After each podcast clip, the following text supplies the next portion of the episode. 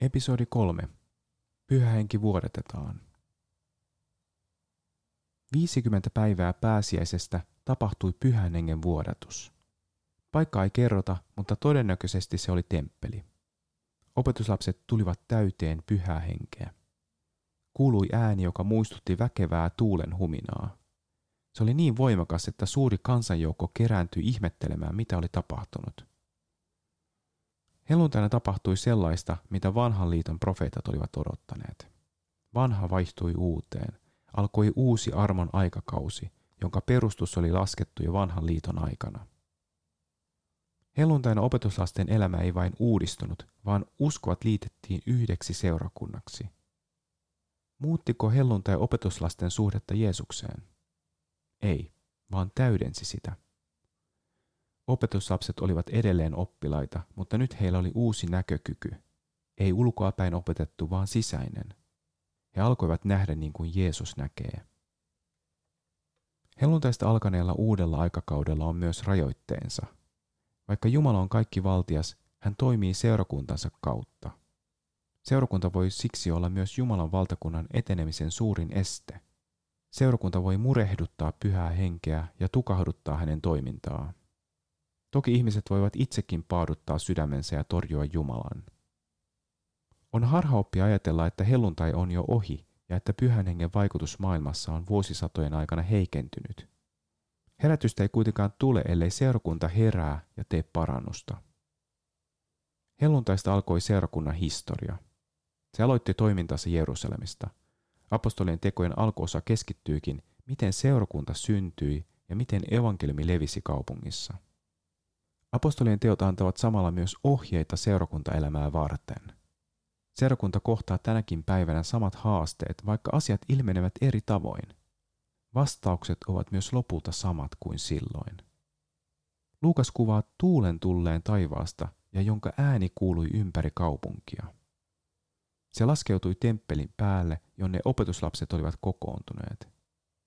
Se oli niin poikkeuksellista, että ihmiset kokoontuivat ihmettelemään tapahtunutta. Noin 120 opetuslasta puhui ja lauloi Jumalan suurista teoista. Ihmetystä herätti se, että opetuslapset puhuivat moitteettomasti vierailla kielillä, joita eri puolilta maailmaa tulleet kuulijat puhuivat. Tapahtuma vaikutti Jerusalemissa monella tavalla. Se synnytti toisaalta valtavaa hämmennystä, mutta myös arvostelua. Looginen ajattelu etsii selitystä tapahtumille – Opetuslapsien täytyi olla juovuksissa. Vanhassa testamentissa Jumala sekoitti kansojen kielet Baabelin tapahtumien vuoksi. Kieli- ja kulttuurirajat toimivat silloin esteinä pahan leviämisessä. Helluntaina tapahtui päinvastainen ihme, kun opetuslapset puhuivat kielillä murtaen kielimuurit, jotta evankeliumi leviäisi kaikkialle maailmaan. Pietarin helluntaipuhe on esimerkki siitä, millainen on pyhässä hengessä julistettu saarna – ja minkälaisia seurauksia sillä voi olla. Pietarin puheessa oli selkeä tavoite, saada kuulijoiden sydämissä mielenmuutos. Pietari aloitti profetia Joelin kirjasta, jossa ennustettiin pyhän hengen vuodattamisesta.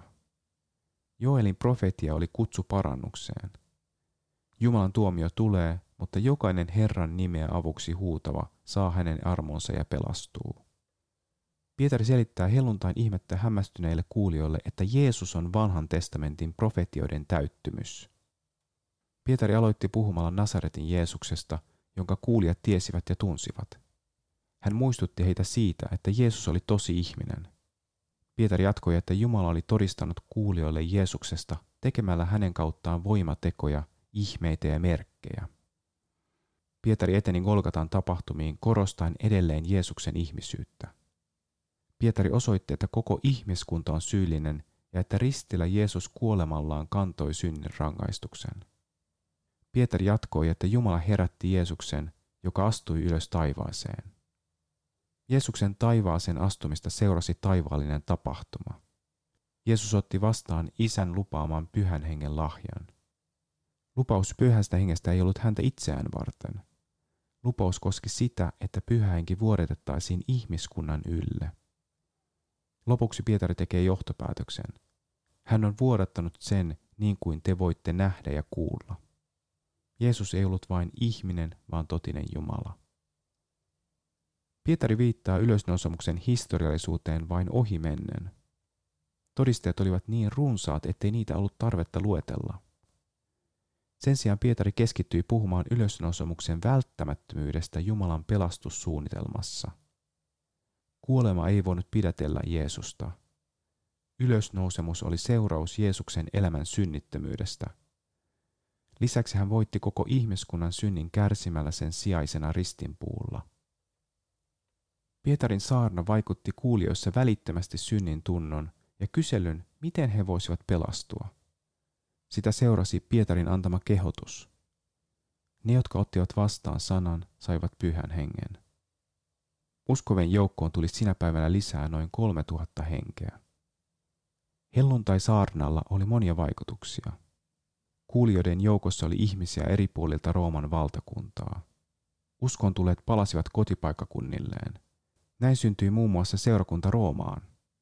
Kristityt alkoivat myös säännöllisesti viettää aikaa yhdessä, opettaa Jumalan sanaa, jakaa ehtoollista ja rukoilla.